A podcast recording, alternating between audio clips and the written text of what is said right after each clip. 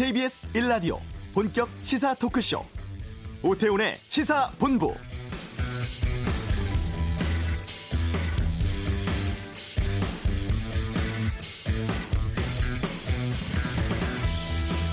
오늘 0시를 기해서 패스트트랙에 오른 공직선거법 개정안이 국회 본회의에 자동 부의됐습니다.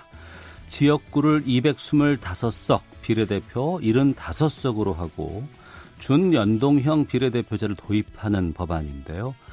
지난 4월 패스트 트랙으로 지정된 지 210 이틀 만입니다. 어렵사리 본회의에 부의됐습니다만 원안대로 갈지는 미지수입니다. 표결 처리 앞두고 정당마다 수싸움 치열한 상황이고 비례 숫자를 줄이면서 손을 보자거나 지역구 의석 줄일 수 없으니까 의원 정수 확대하자는 주장 등도 나오고 있는데요. 12월 3일부터는 선거법, 공수처법 등 상정된 법안들을 국회 본회의장에서 표결할 수 있게 됩니다. 12월 17일부터는 총선 예비 후보 등록이 시작되기도 하죠. 이 법안 처리 공조를 위한 논의, 이를 막기 위한 셈법이 치열하게 맞붙는 국회 상황입니다. 시사본부 잠시 후 이슈에서 자유한국당 이진복 의원 연결해 총선 전략에 대해 알아보겠습니다. 그냥 갈 수 없잖아. 오늘은 역대 정치권 단식에 대해 짚어보겠습니다. 2부 아는 경찰, 진주 아파트 방화 살인 안인득 재판, 또 층간 소음 관련 사건 등에 대해서 다루겠습니다. 김성환의 뉴스 쏘다, 유재수 부산시 경제부시장 검찰 수사 문제 살펴보겠습니다. KBS 라디오 오태훈의 시사본부 지금 시작합니다.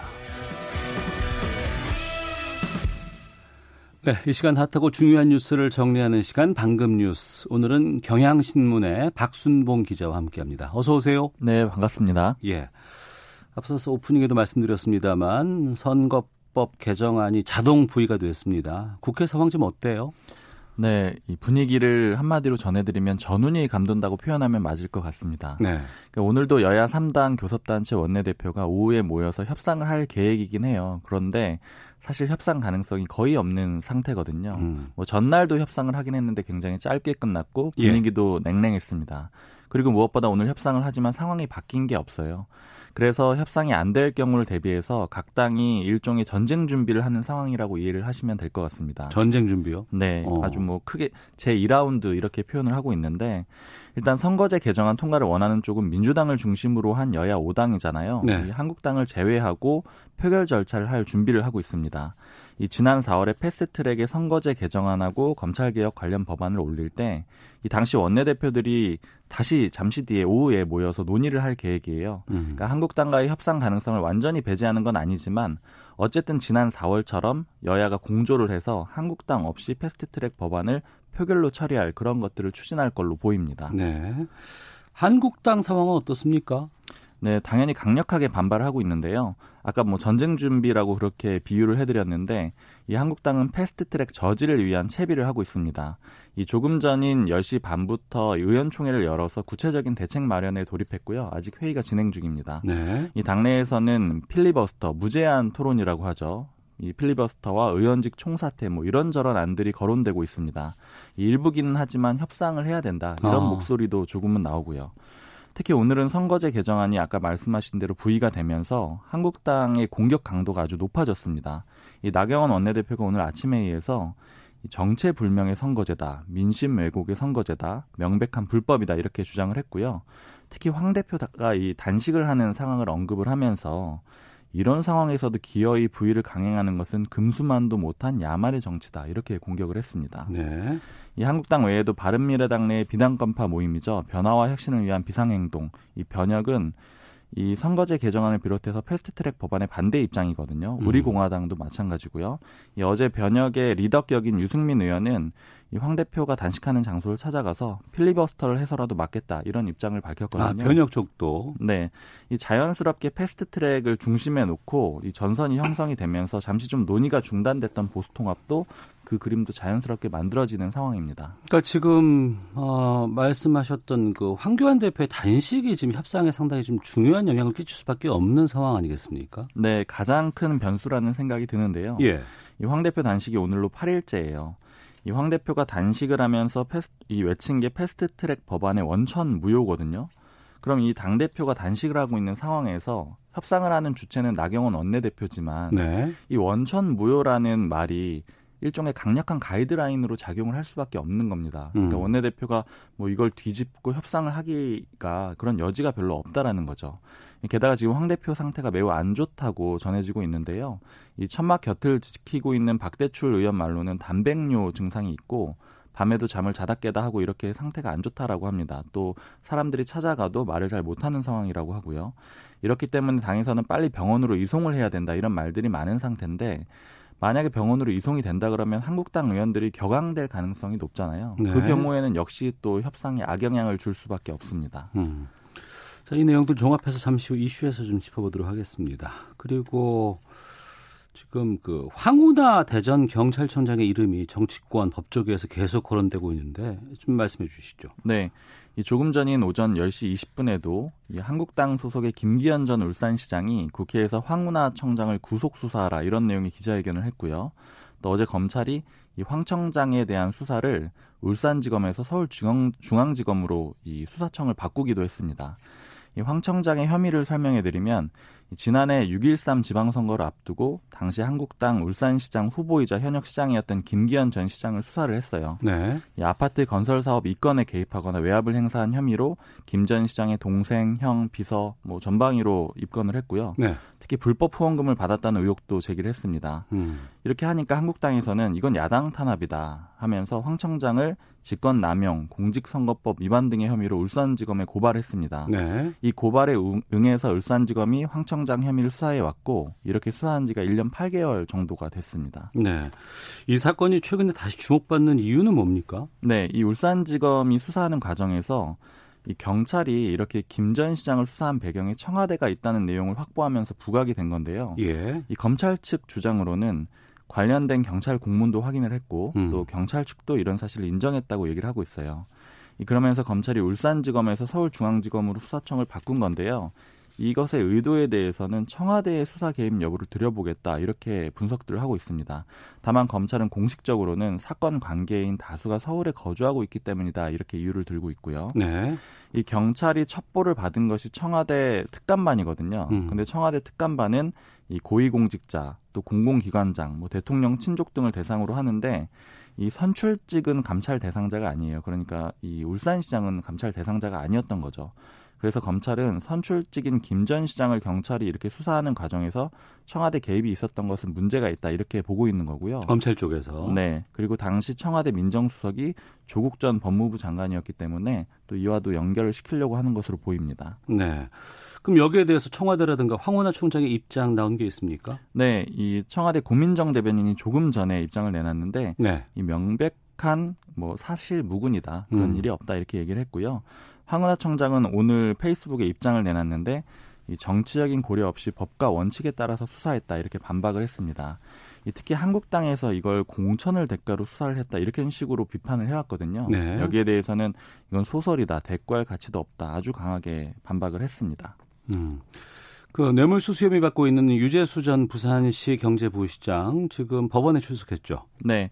이 오전 10시 10분쯤 서울 동부지법에 유 전 시장이 들어갔습니다. 이 구속 전 피의자 신문 영장실질 심사라고 하죠. 받기 위해서 들어갔는데 이 취재진의 질문에는 아무 답변을 하지 않았어요.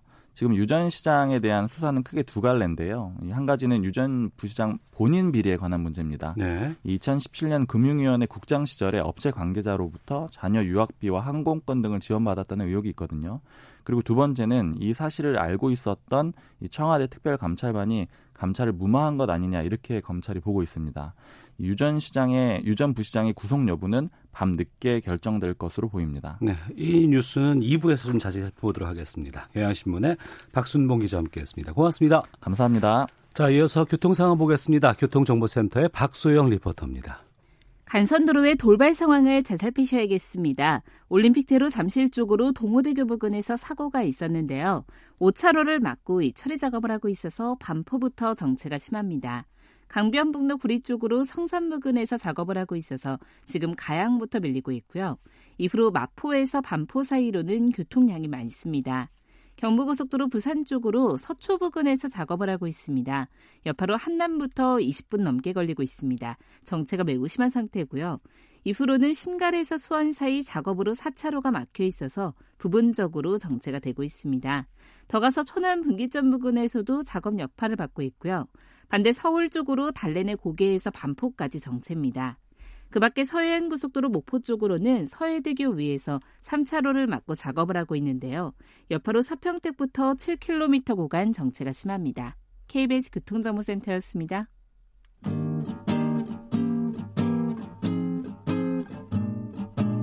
KBS 1라디오 오태훈의 시사본부 여러분의 참여로 더욱 풍성해집니다. 방송에 참여하고 싶으신 분은 문자 9730번으로 의견 보내주세요. 짧은 문자는 50원, 긴 문자는 100원의 정보 이용료가 붙습니다. 애플리케이션 콩과 마이케이는 무료고요. 시사본부는 팟캐스트와 콩, KBS 홈페이지를 통해 언제나 다시 들으실 수 있습니다. 많은 참여 부탁드려요. 네, 오늘 공식 서, 공직선거법 개정안이 자동 부의됐습니다만 글쎄요, 지금 어떤 구도로 의석이 치를지 모르겠습니다만 지금 여의도는 총선 채비에 들어간 모양새입니다. 최근 자유한국당 총선 기획단이 출범하면서 현역 50% 불가리를 목표로 현역 의원 3분의 1 이상 심사 과정에서 공천 배제할 것이다라는 파격적인 내용을 발표하기도 했습니다. 자유한국당 총선 기획단에서 총괄팀장 맡고 계신 이진복 의원 연결해서 말씀 듣겠습니다. 안녕하십니까? 예, 반갑습니다. 수고 많으십니다. 네. 총선 기획단 총괄팀장 맡고 계십니다. 먼저 자유한국당 이번 총선 의 목표부터 좀 말씀해 주시죠. 예, 가감한 인적 쇄신을 통해서 국민의 눈높이에 맞는 정당으로 자유한국당이 새롭게 태어나는 것이 그 목표라고 할 수 있습니다. 이러한 과정을 통해서 총선에서 국민 여러분의 신뢰를 되찾아오는 것이 아마 가장 중요한 목표가 목표라 할 수 있지 않겠나 이렇게 말씀드릴 수 있겠습니다. 네. 좀 총선을 앞두고 있는 전략의 핵심이라고 한다 그러면 뭐 어떤 걸 꼽을까요? 예, 국민 여러분들이 한국당이 진정으로 변하고 있구나라고 느낄 수 있도록 핵심과 변화를 이끄는 공천, 이기는 공천, 이뭐 공정한 공천을 하는 것이고요. 네. 이를 위해서 계속해서 지금 논의를 이어나가고 있는 중에 있습니다. 음. 총선 기획단에서 현역 50% 물갈이를 목표로 현역 의원 3분의 1 이상을 컷오프할 수 있다 이렇게 밝힌 바 있거든요. 네. 근데 여기에 대해서 이 현실성이 좀 없지 않냐 뭐 이런 지적도 나오고 있는데 어떻습니까? 글쎄요, 제가 지금 국회의원 생활을 하고 있습니다만은 예. 지금까지 어느 정당이든 간에 완벽한 공천이라는 것은 저는 없다고 봅니다. 네.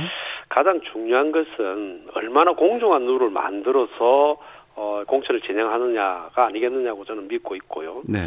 예전처럼 이 사고가 많았던데 시끄러울 때를 보면 어떤 특정 개파나 특정 인물을 찍어내기 위한 공천 룰을 만든, 만드는 것들 또 그래서 그렇게 공천을 함으로 인해서 문제를 만들었던 것들이 국민이나 많은 국민뿐만 아니고 그 이해 당사자들에게도 많은 그 논란을 만들 수밖에 없습니다. 그래서 저희들은 모두에게 똑같이 적용되는 공정하고 정의로운 룰을 만든다면 음. 당내 반발을 최소화할 수 있다고 보고 네. 그 룰을 만들기 위한 노력을 지금 하고 있습니다.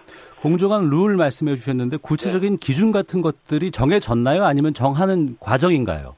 굉장히 복잡하고 어렵습니다. 그래서 지금 외부의 전문가의 자문도 받아야 되고 또 우리 내부에서도 여러 차례 이 부분에 관해서 논의를 했습니다. 네. 그래서 뭐그 저희들이 좀 더 공부를 좀 더 하고 뭐 음. 계속해서 논의를 하면서 만들어야 될 사항들이 아니냐 또 이렇게 보고 있습니다. 네. 일부에서는 공천위원장을 외부에서 영입할 계획이다 이런 보도가 나오고 있는데 확인해 줄 수 있겠습니까? 어, 어떤 특정한 기준이나 특정일을 염두에 두고 계획을 하는 것은 아직은 아니라고 저는 말씀드리고 싶고요. 예. 다만 당내에서 강력한 인적 쇄신을 하면서 객관적이고 공정하고 파격적인 여러 가지 국민의 목소리를 제대로 담아낼 수 있는 분을 모셔야 되지 않느냐 하는 의견이 조금 우수한 정도라고 말씀드릴 수 있습니다. 그리고 구체적으로 정해지면 발표할 시간이 있겠습니다만은 네. 아직 구체적으로 정해진 건 없고요. 아마 대표님이 지금 단식 논성 중이니까 예. 또 이런 부분에 대해서 대표님의 목이 될 수가 있기 때문에 음. 제가 말하는 것은 아마 좀 신뢰하기가 어려울, 어려울 수 있기 때문에 저는 이 정도밖에 말을 할 수가 없을 것 같습니다. 그러니까 그 부분인데요. 그러니까 지금 네. 황교안 대표 단식 지금 8일째를 맞고 있습니다. 네, 네. 건강도 상당히 좀 안 좋다는 보도도 나오고 있는데 좀 글쎄요 자유한국당 차원에서 좀 단식 중단하기 위해서 어떤 대책 같은 것들 좀 필요한 시점이 아닌가 싶기도 하거든요. 방금 제가 의원총회를 하다가 지금 일이 나왔거든요. 예 예. 그래서 오늘 내용이 의원총회 내용이 이런 내용들이 굉장히 많이 들어가 있었습니다. 물론 다른 내용도 있었지만은. 어. 그래서 혹시 모를 응급 사항에 예. 대비하고 있습니다만은 황 대표께서 필사적 생의 각오로 단식 투쟁을 결정했고 음. 굉장히 강한 결의를 가지고 계시기 때문에 네. 당 차원에서 할 수 있는 일이 사실은 저희들이 지금 없는 거 아니냐. 어. 오히려 그분의 순수성을 의원들이 훼손하는 건 안 된다. 뭐 이런 의견도 나왔습니다. 이제는 제가 보기에는 그렇습니다. 이 공이 여당과 대통령에게로 저는 넘어간 상황이기 때문에 네. 청와대나 여당이 대책을 만들지 못한다 그러면 음. 아마 끝까지 본인은 가실 것 같습니다. 그래서 저희들이 더 걱정을 하고 있습니다. 네. 청와대 여당 말씀하셨는데요. 네. 지금 그 황교안 대표가 단식을 들어가면서 밝힌 것이 지소미아 종료, 네. 또 공수처법이라든가 선거법 개정안 철회가 조건으로 알고 있습니다. 네. 지금 지소미아 종료는 지금 유예가 된 상황이고, 네. 그럼 현 시점에서 황교안 대표는 어떤 걸 요구하시는 건지를 좀 구체적으로 말씀하실 수 있을까요? 언론 보도가 다 있었습니다만은 예. 다행히 지수미아 종료가 유예되기는 했습니다만 조건부로 연계가 된 것이지 아직 완전하게 해결이 되지 않고 불씨가 여전히 남아 있다고 저는 보고 있습니다. 예. 지금 협상 내용을 가지고 다시 양국이 대립하고 있는 것을 보면 언제든지 위기 상황이 또 올 수 있는 거 아닌가라는 어. 걱정도 사실은 가지고 있습니다. 지소미아 파기 철회 공수처 설치법 포기 연동형 비례대표제 선거법 철회 등을 에, 조건으로 내걸었습니다만은 지금 시점에서 사실 남아 있는 두 가지 전제 조건에 대해서는 최소한 저희들이 보기에는 원점에서 네. 재논의를 한다든지 또 어떤 이런 논 이런 것들을 위한 어그 여당과 청와대의 판단을 저희들은 정확하게 지금 듣고 있지를 못하기 때문에 음. 어, 더욱더 꼬이고 있는 거 아닌가 이렇게 봐야집니다. 그러니까 구체적인 내용이 좀 나와줬으면 좋을 것 같은데 어떤 조건이 된다면 단식을 좀 중지할 수 있다고 보시는지요? 저희들이 보기에는 말이죠. 이 뭐 제가 이, 이 부분에 대해서 원내 대표단이 아니기 때문에 예. 원내 전략을 구체적으로 말씀드릴 수 없지만은 공수처 설치법에 대해서 의원들은 대다수가 이거는 초법적인 거다. 헌법을 무시한 것이다.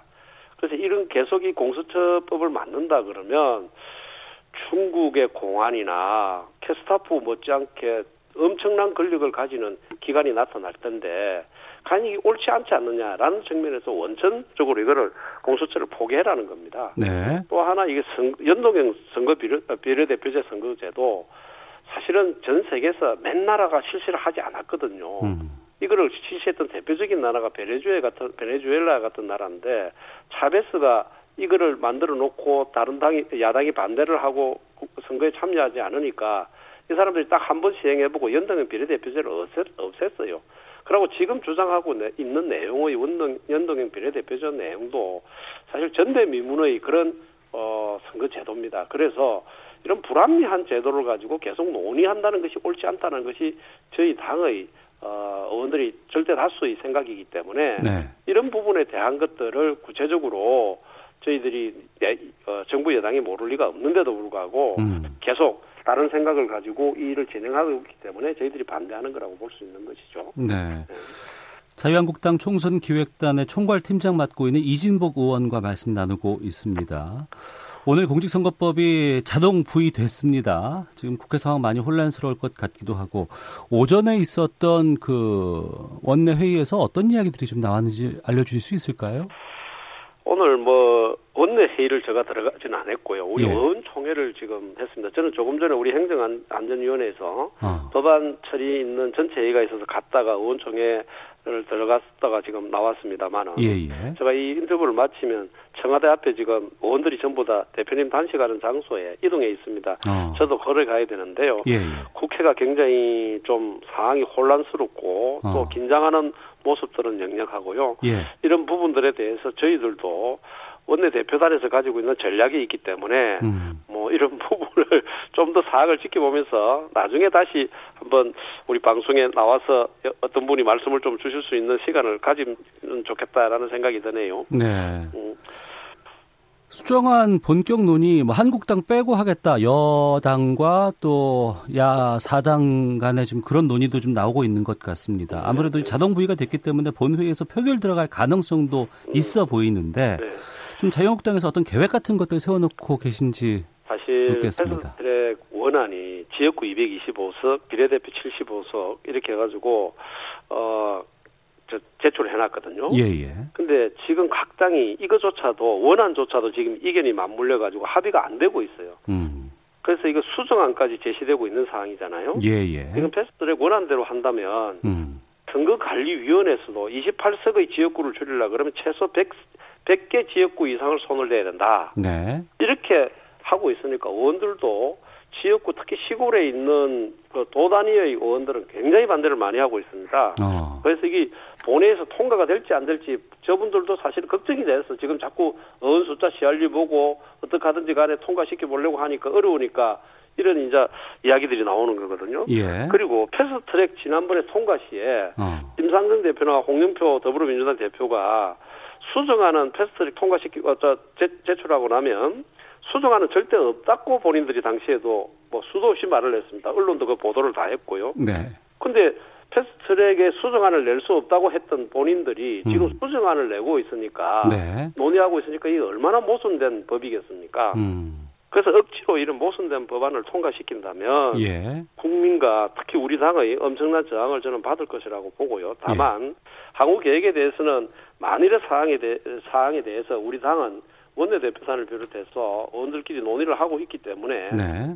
어, 이 위임을 좀 원내대표단인데 해놓은 사항입니다. 아, 위임돼 있는 예, 상황이군요. 예. 그래서 저희들이 어, 원내대표를 중심으로 돌돌 뭉쳐서 이 부분에 대해서 하나로 만들어 가자라는 약속들이 돼 있다라는 정도까지 말씀을 드릴 수 있었겠습니다. 예. 마지막으로요. 민주당에서는 17일, 12월 17일부터는 총선 예비 후보 등록이 시작되기 때문에 이때가 마지노선이다 이렇게 얘기를 하고 있거든요. 예, 예. 그때까지는 협상의 가능성은 어떻다고 보세요? 제가 지금도 봐도 참 문제가 많은 것들이요. 예. 저 선거구 획정을 새로 해야 되지 않습니까? 예. 이거 획정하는 것이 결코 쉽지가 않을 텐데요. 어. 예비 후보들이 선거구도 모르고 예비 후보를 등록하게 되는 일이 꼭 발생할 거라고 저는 생각이 듭니다. 예. 그래서 국회가 사실은 선거구 획정을 1년 전에 해야 되거든요. 네. 그- 그런데 이 정치력들이 부족한 데다가 무리한 법을 자꾸 이렇게 대놓고 하다 보니까 네. 지금 국회가 또다시 또다시 이런 부분에 대한 논란거리를 만들고 있지 않느냐라는 생각이 듭니다. 음, 알겠습니다. 그 총선기획단 또 여러 가지 어, 변화가 좀 있게 되면 또 연락드리겠습니다. 오늘 말씀 고맙습니다. 예, 수고하십시오. 예, 자유한국당 총선기획단 총괄팀장 맡고 있는 이진복 의원과 함께했습니다. 헤드라인 뉴스입니다. 문재인 대통령은 오늘 부산에서 열린 한 메콩 정상회의에서 한국의 경험이 메콩의 역동성과 손을 잡으면 한강의 기적이 메콩강의 기적으로 이어질 것이라고 말했습니다. 지난 4월 신속 처리 안건, 즉 패스트 트랙으로 지정됐던 선거법 개정안이 오늘 국회 본회의로 넘겨졌습니다. 이에 따라 선거법 개정안은 문희상 국회의장이 앞으로 언제든 본회의에 상정하면 표결이 가능하게 됩니다. 더불어민주당 이인영 원내대표가 패스트 트랙으로 지정된 선거법 협상과 관련해 한국당이 연동형 비례대표제의 도입을 수용하면 그때부터 매우 유연하게 협상에 임할 수 있다고 밝혔습니다. 자유한국당 나경원 원내대표는 패스트 트랙으로 지정된 선거법 개정안 본회의 부의를 두고 명백한 불법이고 금수만도 못한 야만의 정치라며 패스트 트랙 지정을 원천 무효 선언하고 원점부터 논의해야 한다고 거듭 주장했습니다. 데이터 3법 중 하나인 개인정보보호법 개정안이 오늘 국회 행정안전위원회 전체 회의에서 통과됐습니다.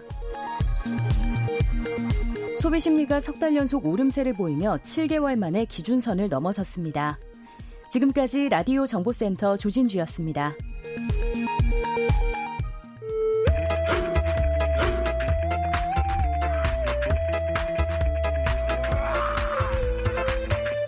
오태우래 시사 본부. 네, 앞서 이진복 의원 연결해 봤습니다만 이 황교안 대표의 단식 8일째를 맞고 있습니다. 청와대 앞에서 지금 이 단식 농성장이 꾸려져 있는데요. 오늘 그냥 갈 수 없잖아. 단식의 시작과 끝 이런 주제로 단식이라는 정치 행위를 들여다보겠습니다. 이종근 시사평론가와 함께합니다. 어서 오세요. 네, 안녕하세요. 이종근입니다. 예. 황 대표 건강이 지금 어떻다고 합니까? 네. 오늘 아침에 의사들이 검진을 한 것으로 알려졌고요. 예. 어, 지금 그 어저께부터 7일째인 어저께부터 단백뇨 현상이라고 해서 신장 기능이 악화되면 안 좋으면 음. 어, 그 소변에 단백질이 이렇게 그 포함돼서 나온답니다. 그래서 네. 단백뇨 현상이 지금 을 보이고 있고 또 물 섭취량이 좀 적대요. 음. 그래서 어, 물 섭취량을 좀 늘려야 되는데 어찌됐든 의사들의 전언은 이렇습니다.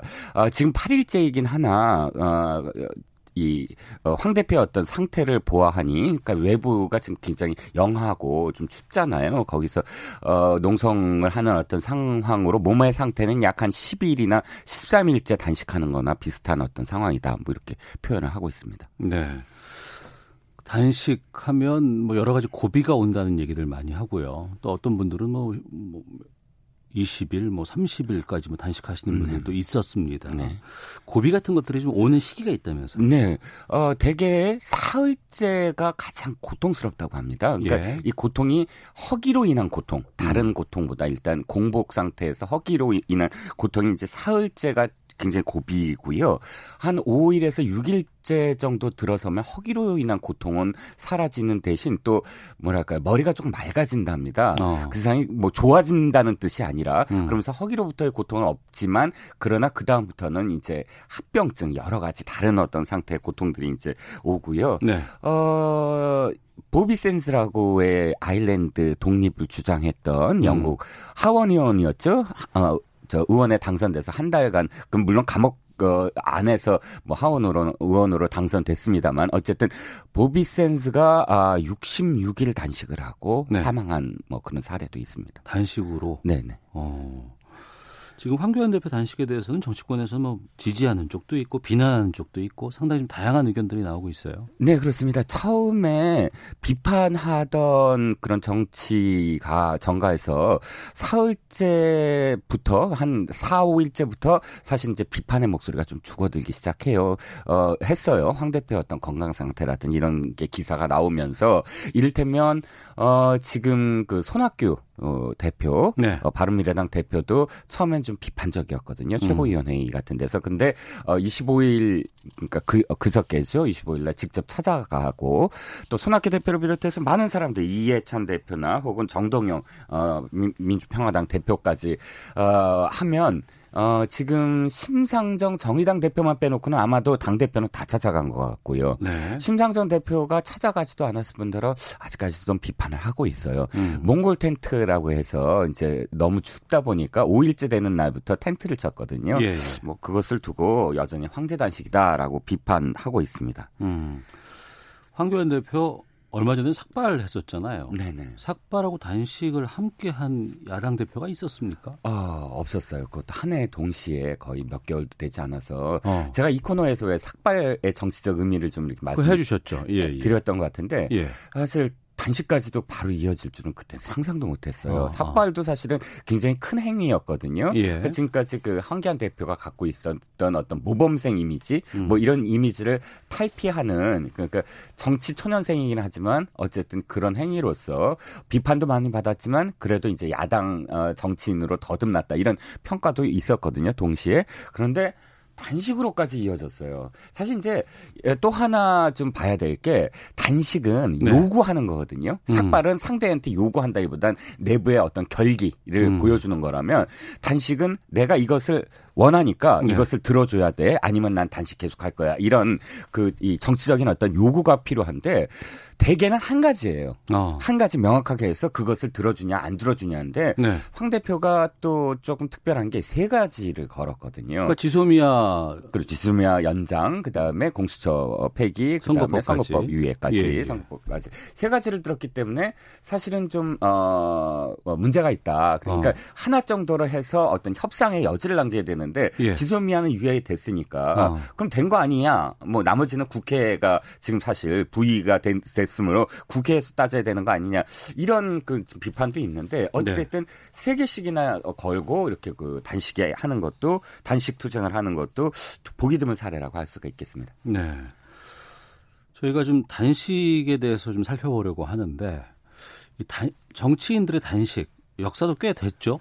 예, 권위주의 정권 그러니까 군사 정권 때는 사실 국회가 제대로 어, 운영이 되지 못했지 않습니까? 음. 그러면 그 군사 정권의 권위주의에 저항하기 위해서 어, 어 김영삼 어, 대, 통령 또 김대중 대통령은 정치인 시절에 어, 단식을 했죠. 네. 구유 어, 어, YS의 단식 그러니까 김영삼 대통령의 단식은 자택 감금에 항의해서 음. 어, 23일간 뭐이 이 단식을 해서 끝내는 어쨌든 연금을 해- 그 해제됐죠. 그다음에 직선제 요구하기도 어, 직선제도 요구했죠. 그래서 어. 바로 들어주진 않았어요. 예, 예. 93년, 아, 83년도에 어, 단식을 해서 그것으로 연결은 됐죠. 아. 그한 3년, 그러니까 한 5년 후, 80, 아. 87년, 4년 후죠. 87년에 개헌을 받아들였으니까 음. 당장 받아들인 것은 아니나 어, 씨앗을 뿌렸다라고 아. 할 수가 있겠고요. 어, 또 어, 김대중 대통령 90년도에 단식을 했는데 13일간 단식을 했습니다. 그때 예. 지방자치제를 도입하자. 아. 사실 그렇게 함으로써 사실은 우리가 지금 지방자치제가 그야말로 도입되는 민주주의. 아, 그야말로 뭐 사실 의미가 있는 그런 단식이었다고 볼 수가 있겠고요. 음. 그 이후에 가장 많이 단식한 사람은 현애자 의원이에요. 누구요? 민- 현애자 의원 어. 민주노동당 출신이죠. 예, 예, 예. 2007년도에 강정마을 그러니까 아, 예. 제주 해군기지 반대를 하면서 27일간 그 가장 긴 어, 지금 그 단식 으로 기록돼 있고요. 어, 눈여겨볼 대목이 이제 2003년 최병렬 한나라당 대표가 당시 이제 노무현 대통령 측근 비리와 관련해서 특검제를 도입해달라라고 네. 어, 꽤 오래 했습니다. 17일간 단식을 했는데 이때 김영삼 전 대통령이 단식 음. 농성장을 찾아와서 예. 굶으면 죽는다 뭐 이렇게 얘기를 해서 어. 지금도 회자되고 있는 말입니다. 문재인 대통령도 네. 단식을 하지 않았습니까? 근데 대통령도 2014년도에 어, 당 대표 시절에 예, 새정치민주연합 대표 시절에 어, 어 오, 올해 하셨죠 26일간 그러니까 그때 세월호 세월호, 관련해서. 어, 세월호 예, 관련한 예. 특- 뭐 관련해서 어, 26일간 단식을 했습니다. 음. 글쎄요. 정치 행위가 상당히 여러 방식으로 나옵니다. 그 중에서 단식이라는 것을 어떻게 우리가 평가를 해야 될까요? 어, 아까도 말씀드렸지만 단식이라는 건 정치적 행위이면 분명해요. 음. 그런데 좀 부끄러워해야 될 어떤 그 행위가 아닐까 싶어요. 무슨 말씀을 드리고 싶냐면 네. 이 단식이라는 건 어, 정치적인 어떤 요구잖아요. 그런데 우리가 국회라는 걸 왜 만들었냐면 음. 갈등 그러니까 일반 국민들이 갈등 구조가 없을 수가 없어요. 계층 간 서로 다르고 세대 간 다르고 지역 간 욕구가 다르잖아요. 그런, 네, 네. 그런 갈등을 어, 국회로 와서 대신 따져달라는 거예요. 어떤 음. 그렇죠. 방법으로 예. 대화와 협상으로. 음. 근데 대화와 협상이 이루어지면 단식을 할 이유가 없어요. 음. 이것도 어떤 요구잖아요. 예. 정치적인 어떤 요구를 할 때, 아, 이걸 들어달라. 거기까지는 못하겠다. 여기까지는 들어주겠다. 이렇게 공, 이, 이 논란을 벌이면서 논쟁을 하면서 갈등을 해소하는 게 국회의원의 역할이잖아요. 음. 그런데 아직까지도 우리가 뭐 삭발이나 단식이라는 어떤 행위가 네. 남아 있다는 것. 그건 무슨 의미냐면 어. 국회가 제 기능을 못 하고 있다는 것. 그리고 예. 대화와 타협의 기술이 없다는 거예요. 어. 그러니까 이런 어떤 현상은 가장 어, 극명하게 드러나는 것이 이 진영 논리. 분파 정치를 할때 예. 나는 무조건 옳다. 우리 진영은 무조건 무엇을 해도 옳다. 음. 상대 진영은 무엇을 해도 그르다. 이런 진영 논리의 정치로 가다 보면 네. 대화와 타협을 할 수가 없어요. 음. 왜냐하면 협상에서 갖고 오면 어, 왜 그 협상을 했니? 네네. 관철시켜야 돼. 어. 예? 이를테면 박근혜 대통령이 당시에 유승민 원내대표를 내칠 때 네. 그걸 비판했어요. 왜 협상을 해서 들어줘 하고. 어. 근데 야합이라든 표현이라는 이중대라는 표현 또뭐 타협이라는 표현 이런 것들을 배타시하고 음. 어, 비판을 하고 이런 풍조가 있는 한 어, 이런, 이, 정, 이, 이, 뭐랄까요. 근대적인, 음. 전근대적인 어떤 행위는 계속될 것이다. 이 타협이나 야합이 아니라 협상을 해오면 그 협상을 존중해 주는 것. 네. 이르, 이것이 소통을 할 수 있고 대화를 할 수 있는 그런 음. 기반이거든요. 네. 그래서 이번 일을 기화로 해서 이제 좀 부끄럽 게 청산해야 될 문화가 아닌가. 상대의 진영을 인정해주고, 예. 어, 어느 선까지 이렇게 그 양보를 해주는 음. 그런 정치가 필요하다라는 생각이 듭니다. 그, 그 부분인데요. 지금 네. 당 대표인 황교안 대표는 단식 중에 있는 것이고 네. 또 그것을 풀 수 있는 여러 가지 역할이나 협상의 키는 나경원 원내대표가 쥐고 있는 것 아니겠습니까? 네, 그렇습니다. 근데 그 중간에 교류라든가 어떤 이런 것들 협상의 과정들이 황 대표와 공유가 되고 있는가에 대한 궁금증들도 있고 선거법도 있고 지금 공수처법도 있고 여러 가지를 걸었기 때문에 이게 잘 해결이 될까라는 고민들이 있어요. 협상으로. 네, 그렇습니다. 제가 아까도 말씀드렸지만 아, 단식은 없어야 되지만 단식을 하더라도 어, 요구하는 것이 간결해야 된다. 지자체를 예. 실현해 달라. 어. 어, 가택 임금을 풀어 달라. 직선제를 해 달라. 이렇게 간결해야 되는데 음. 물론 이 공수처법과 선거법은 동시에 패스트트랙에 있기 때문에 음. 연결되는 지점이 있을 수가 있어요. 하지만 하나는 아, 예를 들어서 협상을 할 때 하나는 뭐 어느 정도 어, 타협의 여지가 있고 하나는 뭐 다, 다음 번으로 연장한다든지 이런 식의 어떤 협상의 기술이 필요하거든요. 네. 그러니까 어 어, 예를 들어서 나경원 원내대표가 원내대표단이 함께 미국에 가 있는 동안에 단식을 했다. 그러니까 이런 비판의 지점이 있어요. 분명 미국에 갔을 때 음. 사실은 원내대표들끼리 몇 박 며칠 함께 있는 거잖아요. 네네. 거기서 협상을 할 수가 있어요. 분명히 그렇겠죠. 어떤 서로 그런데 협상의 여지를 도리어 좁힌 게 아니냐. 아. 가 있는 동안에 단식을 한 이런 부분에서 아마 어, 앵커님 말씀처럼 아니 원내대표와 당대표의 어떤 그런 그 조율을 음. 단식을 하더라도 어, 조율 이 없었던 거 아니냐? 뭐 이런 지금 뭐 또 비판의 목소리도 있긴 있습니다. 네, 알겠습니다. 아유, 이거 언제까지 이게 단식을 하실지 좀 걱정이네요. 아, 네, 그렇습니다. 8일째인데, 어, 건강은 뭐 그렇게 썩 좋아 보이지는 않습니다. 그런데 음. 문제는 아까도 말씀을 드렸지만, 어, 정치권의 어떤 분위기도 이해찬 대표도 어쨌든 찾아가고 예. 하고 유인태 사무총장도 오늘 찾아간 걸로 알고 있습니다. 그러니까 어, 이 협상안이 음. 없을 수는 없어요. 음. 뭐 저는 빨리 끝나는 끝내고 국회로 돌아왔으면 하는 바람입니다. 알겠습니다. 단식의 시작과 끝 이런 주제로 그냥 갈 수 없잖아 이종근 시세평론가 함께했습니다. 고맙습니다. 감사합니다. 예.